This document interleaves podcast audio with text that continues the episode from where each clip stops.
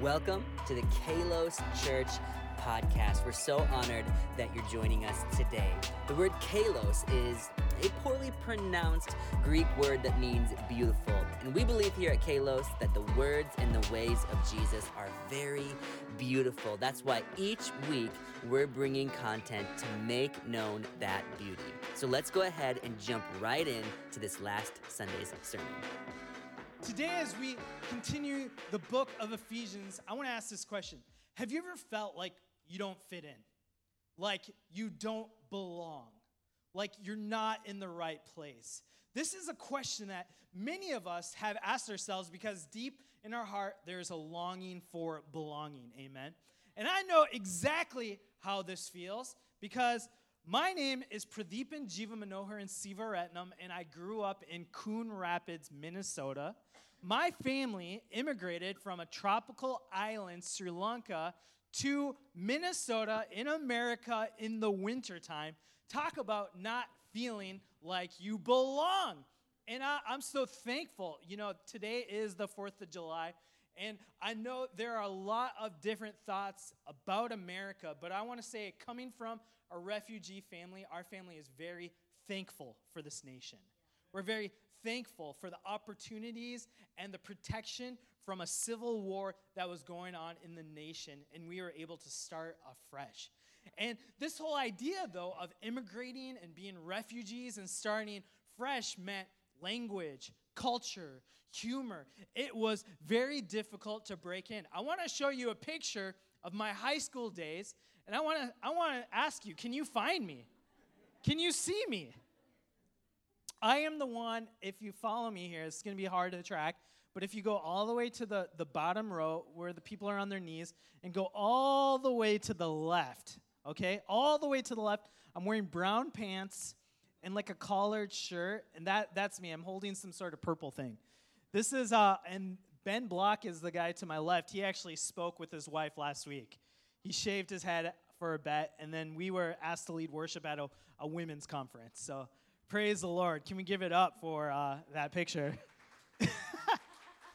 I know what it's like to feel like you don't belong, like you don't fit in. It is a crazy feeling. And maybe this morning, that longing for belonging is something that's very present in your heart. We live in a time where people are looking for divisions all over the place. Maybe you don't feel rich enough, or maybe you feel like you can't relate with those who are dealing with poverty, billions of people living on a dollar a day in this world. Maybe you feel like politically you're too left to relate with a group of people, or you're too right, or maybe you feel weird because you're radically moderate and you don't feel like you resonate with either of the spectrums. I mean, maybe today you're dealing with health issues and you feel like nobody understands exactly what you're going through, or you haven't been able to break into that group of friends. Maybe he, even here at church, you feel like, man, I'm just not spiritual enough to be with all these church people, or maybe you feel like you're so spiritual you can't relate with those people who are new to the faith. And there is this longing for belonging, this desire to fit in, and many times we feel like we don't have a community. And this longing is natural, it's not a result of sin. If we can even backtrack to the first book of the Bible, the book of Genesis, in Genesis 1, we see that Adam is alone with God. Sin has not entered the world yet, and yet God says it is not good for man to be alone. You remember that scripture? And this is before any mistakes, any sin, any separation have taken place. God says it is not good for man to be alone. And we see that community was birthed out of perfection, not imperfection. Community, partnership, friendship, relationship was birthed out of perfection. And it's ingrained in every single one of us. And that's why I'm so excited for the third chapter of Ephesians because we see something so beautiful in the, script, in the scriptures that addresses this. And I, I want to continue in Ephesians chapter 3. And we are in a series all about Ephesians. If you want to join us this summer as we read through this book in the New Testament, go to kalos.church slash Ephesians and you can see our reading plan. But let's continue. For this reason, I, Paul, the prisoner of Christ Jesus, for the sake of you Gentiles. Surely you have heard about the administration of God's grace that was given to me for you. That is the mystery made known to me by revelation, as I have already written briefly. In reading this, then, you will be able to understand my insight into the mystery of Christ, which was not made known to people in other generations, as it has now been revealed by the Spirit to God's holy apostles and prophets. This mystery is that through the gospel, the Gentiles are heirs together with Israel, members together of one body, and sharers together in the promise in Jesus Christ. If you're taking notes today, the first thing I want to share from the scripture is number one, the true gospel produces diversity. You know, Paul here says, I have a mystery to reveal, something that past generations had no idea about. And it's this that Gentiles are now heirs together with the Jewish people in God. Jewish people, what are they? Well, some would trace it back to the people of Judah. That's where we get Jewish and the 12 tribes of Israel under Jacob, who became Israel. And those are the people of Israel, this nation, this people that served Yahweh, the one God. And then there are Gentiles, which pretty simply are everybody that's not one of those people. And so the Bible shows this division throughout the scriptures between Jews and Gentiles. How many of you have heard this separation before? Jews and Gentiles. And so the scripture is really showcasing that these two groups, while they are separated, Paul's excited to say, hey, future generation or past generations said these were separated, but now I'm revealing something that's brand new, a mystery that the Gentiles are now members and sharers in the gospel of Jesus Christ. We are now one new humanity. Those who had been separated have now been reconciled, brought together in the name of Jesus. And so the gospel, Paul says here, produces diversity, having different people groups brought together under the banner of Jesus Christ. And I, I just want to say this morning, I'm so thankful that we get to be part of a diverse community of believers.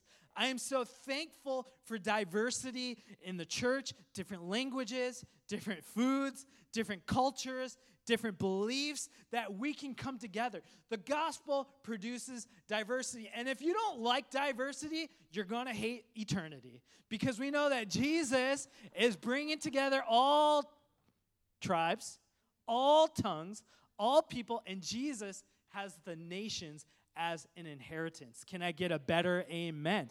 Diversity is part of eternity, and so we better get on board right now.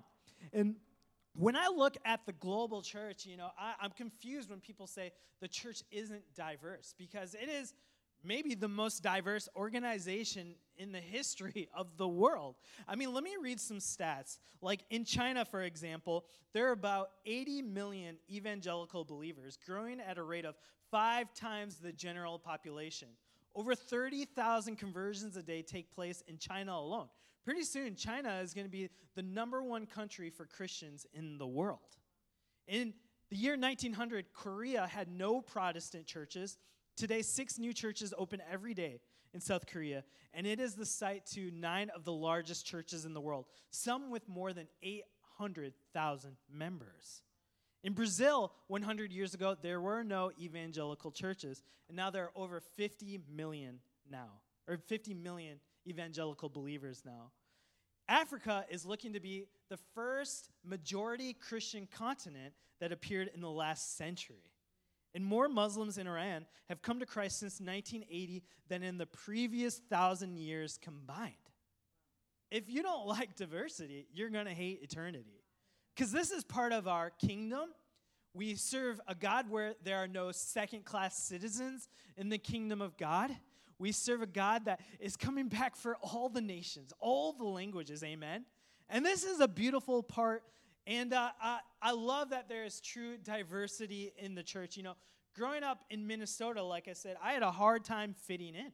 I had a hard time really belonging in school, in my city, in Coon Rapids, Minnesota. I honestly didn't have a lot of friends my age until I became part of the church.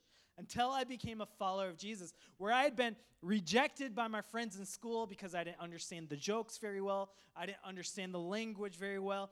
I started going to a church service in my high school years, and I felt like people embraced me as a brother in Christ.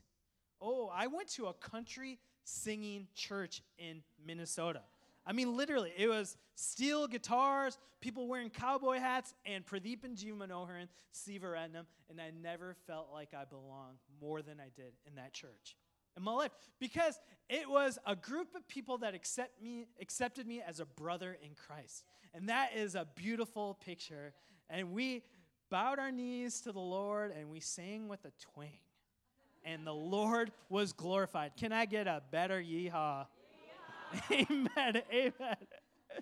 you know, uh, you know, and that's why it's so confusing to me. You know, even as we're going through this book of Ephesians, we're just following what the scripture says. And how can you not talk about racism when it talks about Jews and Gentiles being one in Christ?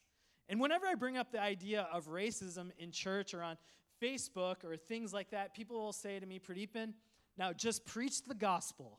Don't talk about these issues of racism. Just preach the gospel. Have you ever heard about that? You can't preach the gospel without talking about racism. I would have to ignore this scripture, and we're going verse by verse through the book of Ephesians all summer. I would have to ignore the subject of racism to preach the Bible.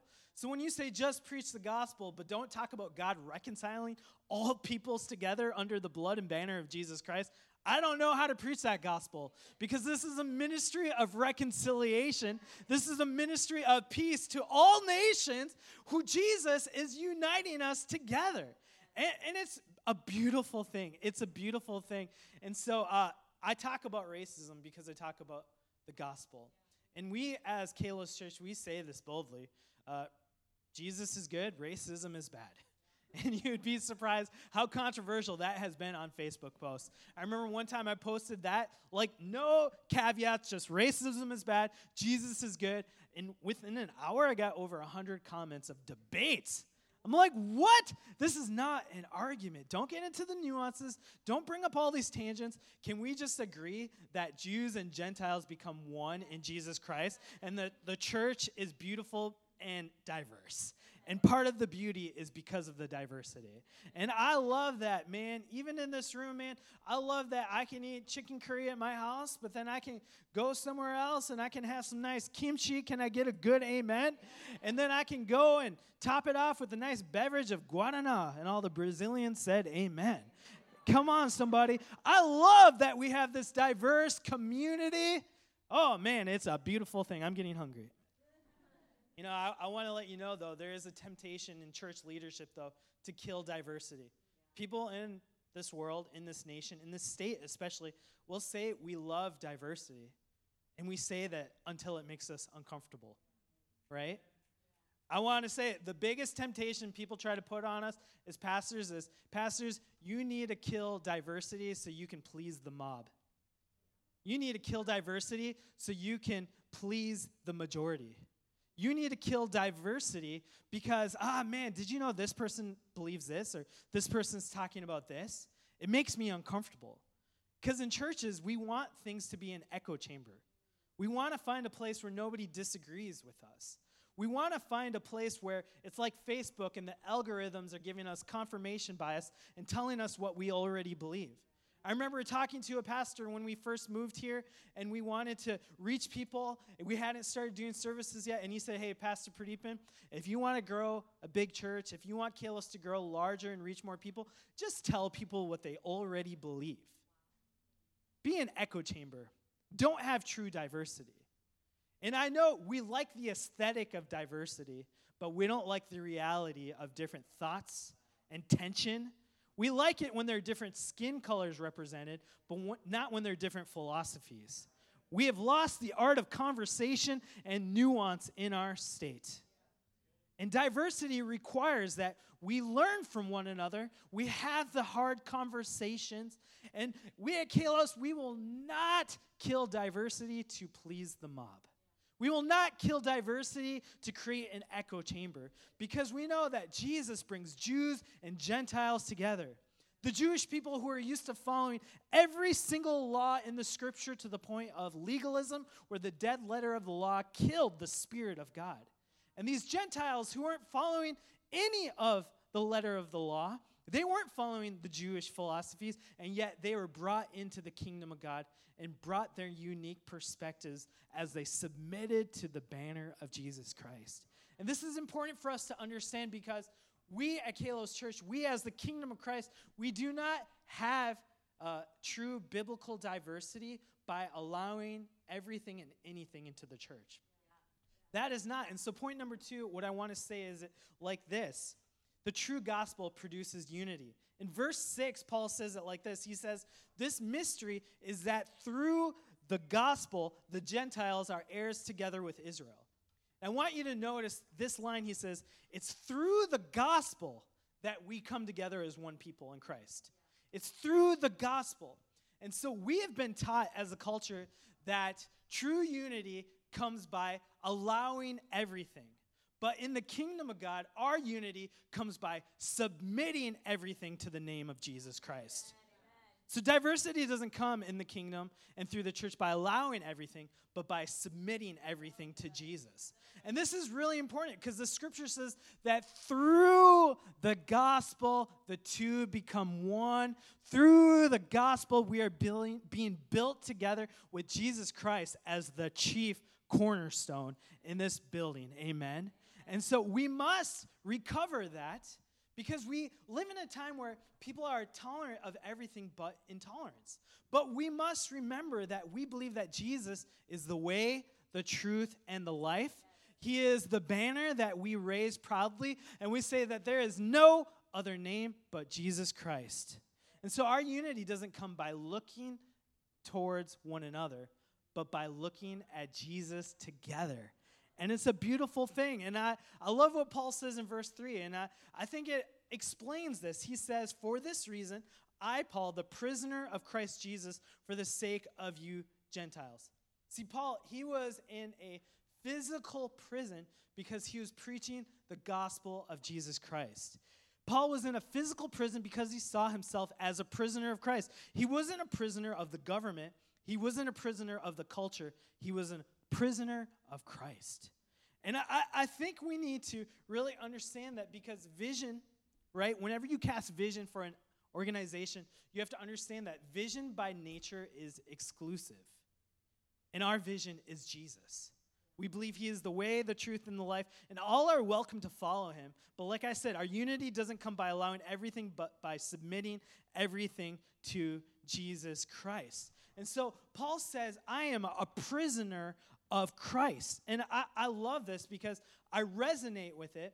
There's so many things in our life that are telling us to live this way or that way. There are so many things in my life that are trying to trap me into this. This is what the government says, or this is what culture says. And it can be kind of distraught. It can be kind of scary. Like, how am I going to get canceled today? Have you ever thought that? Who am I going to upset today? Like, all right, the government's telling me to do this, and if I if I don't follow this perfectly, or the culture's telling me to do this, and if I don't do this perfectly, I'm gonna I'm gonna displease someone. I'm going to hurt someone. I'm going to offend someone. And I, I just love that Paul here says, you know what? I'm a prisoner of Christ. You might have me in a physical jail, but I am a prisoner of Christ, and I'm doing this. I'm preaching the gospel. I'm willing to suffer the consequences because I love Jesus Christ so much. I am confined to his words, to his values, that I'm willing to pay any consequences for the sake of this gospel and this mystery the fact that all are welcome to follow Jesus together. And this can be kind of scary because Jesus' words are scary. They make us uncomfortable, they convict us. They expose us. It's like when you're walking around in the dark and then someone shines a spotlight on you and you're like, I, ah, I can't see anything. My world, world has been changed. This is so uncomfortable. And even in the days of Jesus, Jesus would say some things that made the people following him walk away. Jesus would say things our culture hates today. I mean, remember when Jesus said, I tell you this if you even look at a woman with lust, you are committing adultery. Remember that?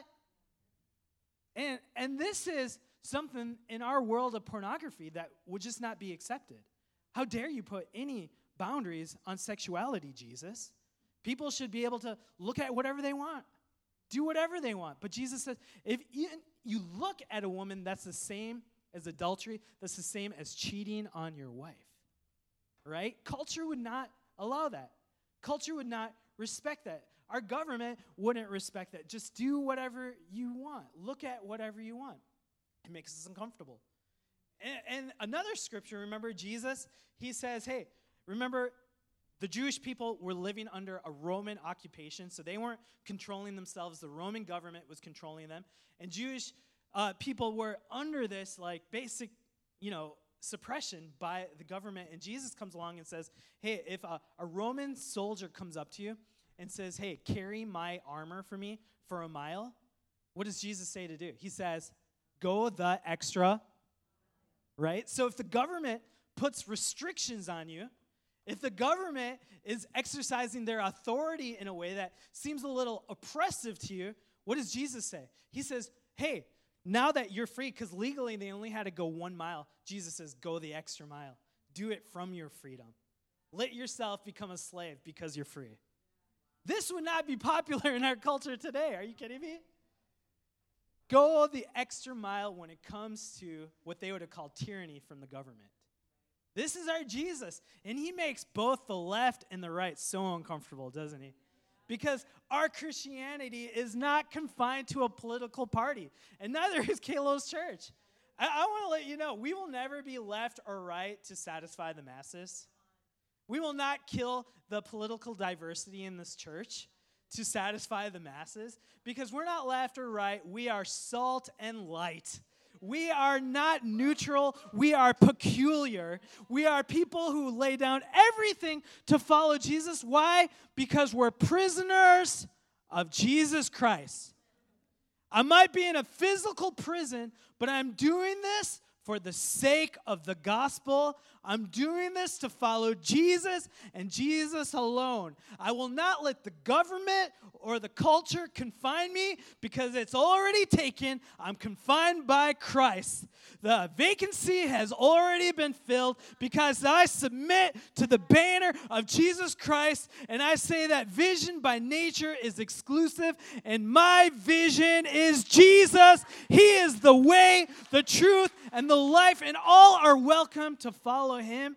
Our unity isn't coming by allowing everything, but by submitting everything to Jesus Christ. I love that. So we will go the extra mile.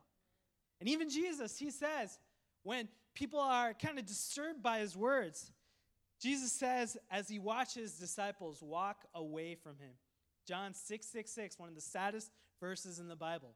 People are walking away. And then in verse 67. So Jesus asked the 12, Do you want to leave too? And then Simon Peter replied, Lord, to whom would we go? You have the words of eternal life.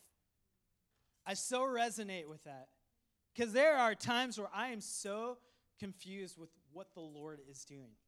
I'm so confused with his timing. I'm even confused with some of the morality in the Bible. But I say, Lord Jesus, to whom shall I go?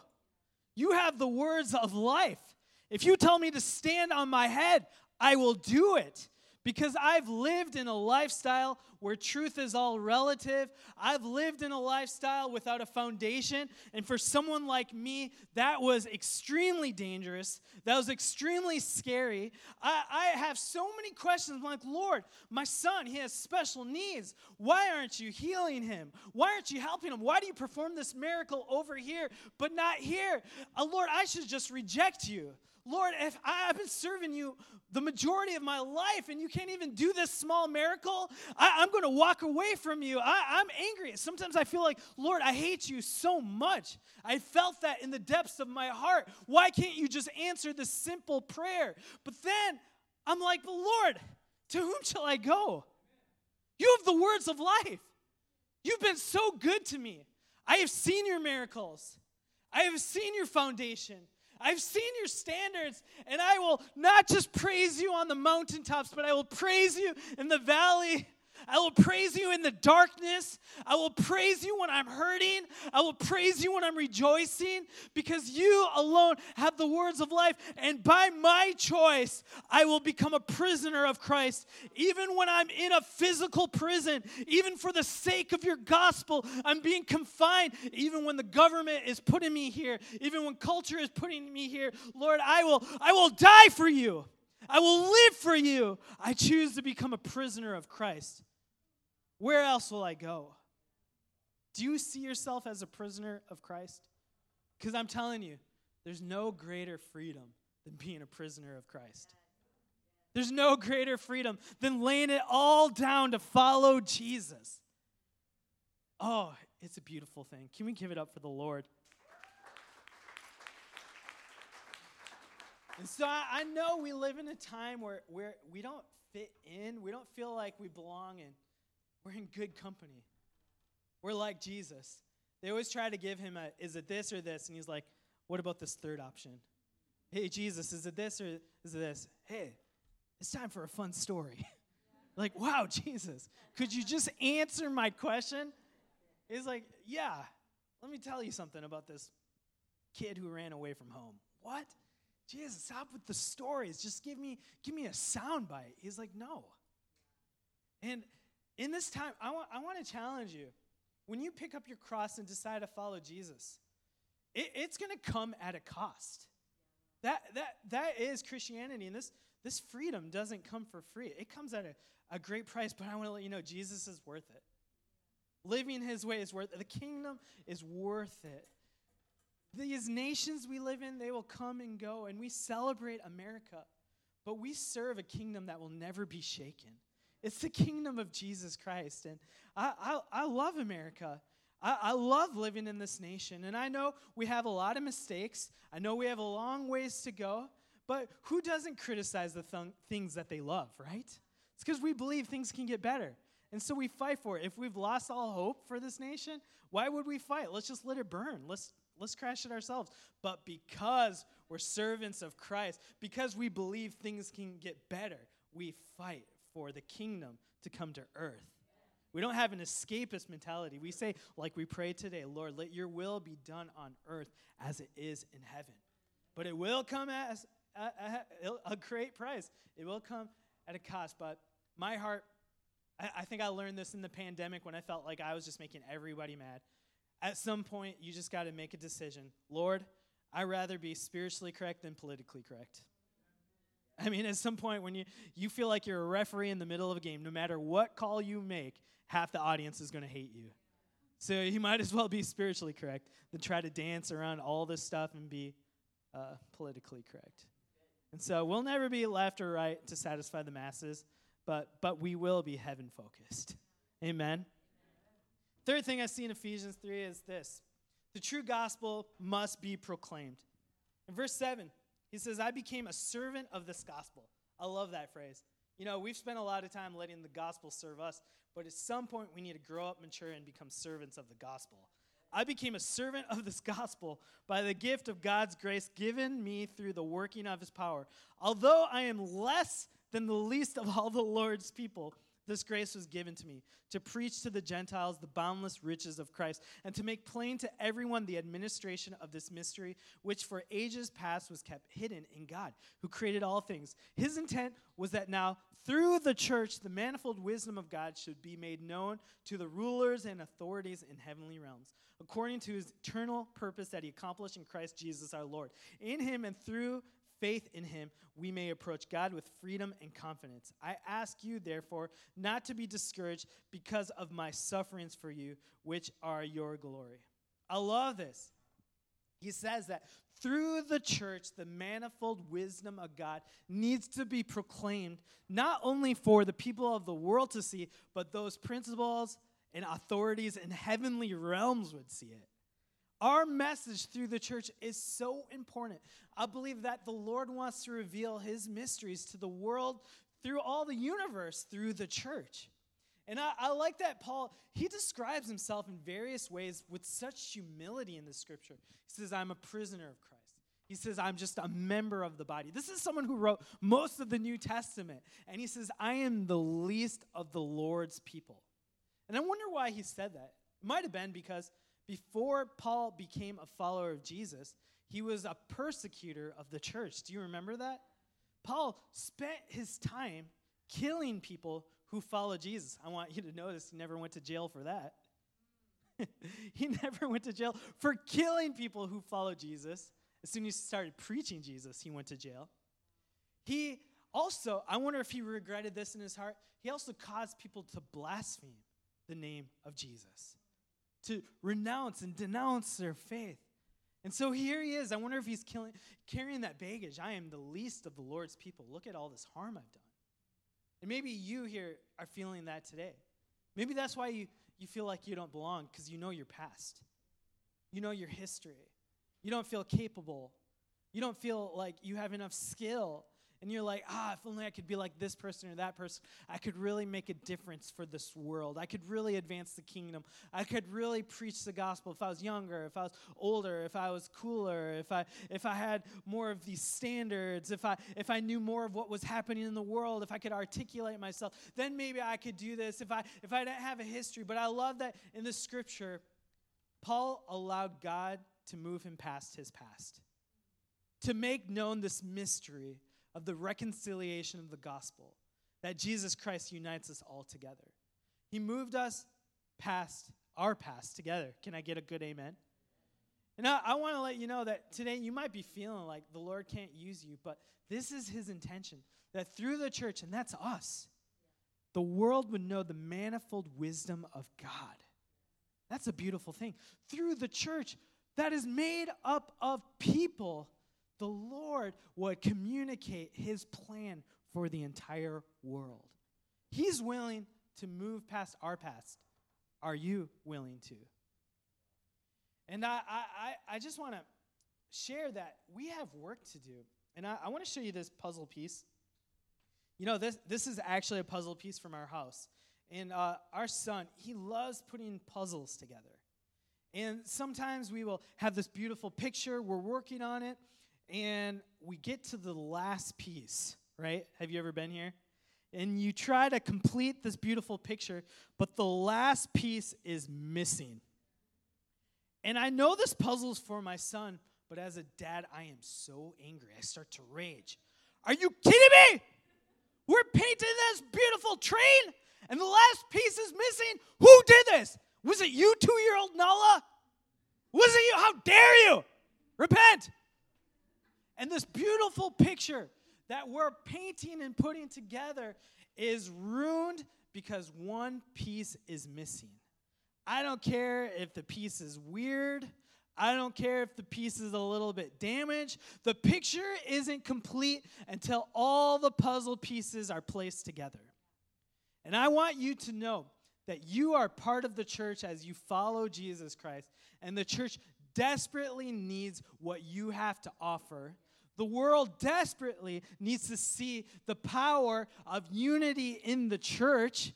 The divided world needs a unified church to declare the glories and beauty of Jesus Christ. You have a part to offer. This puzzle piece represents every single one of us. And if you don't know where you fit in, if you don't know where you belong, there's a place for you at the table of Jesus. There really is. I never felt unity like I have in the church. I never felt like I fit in until I came face to face with Jesus and I said, Lord, I, I, submit all of my life to you. Lord, let me die. Would you resurrect me as a new creation and shape me to fit into what you are building? There is a place for you, friend. And uh, I want to let you know that, that that puzzle piece that's missing hurts the entire picture. And I know many of us are, we have our questions about faith, and especially we have our, our questions about the church, especially as we've dealt with church hurt. I've been there. And we, we say the church has hurt me a lot, especially as a culture. But I, I want to ask you this question Have you hurt the church? Because if the church is missing the puzzle piece that is you, we're hurting. We need your diversity, we need your gifts. We need your talents. Yes, many of us have experienced hurt from the church, but the church is made out of people like you and me. Are you hurting the church by not investing into it, by not showing up for it, by not building it? And I'm not trying to condemn anybody. I'm just saying, we need you. The world needs us to declare this mystery because a lot of people are still living in confusion and darkness, still living in the mystery that we can be made one in Christ. Amen. Let me pray this prayer.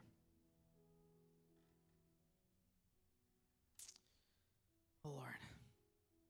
Oh God, you have made of one blood all the peoples of the earth and sent your blessed Son to preach peace to those who are far off and to those who are near.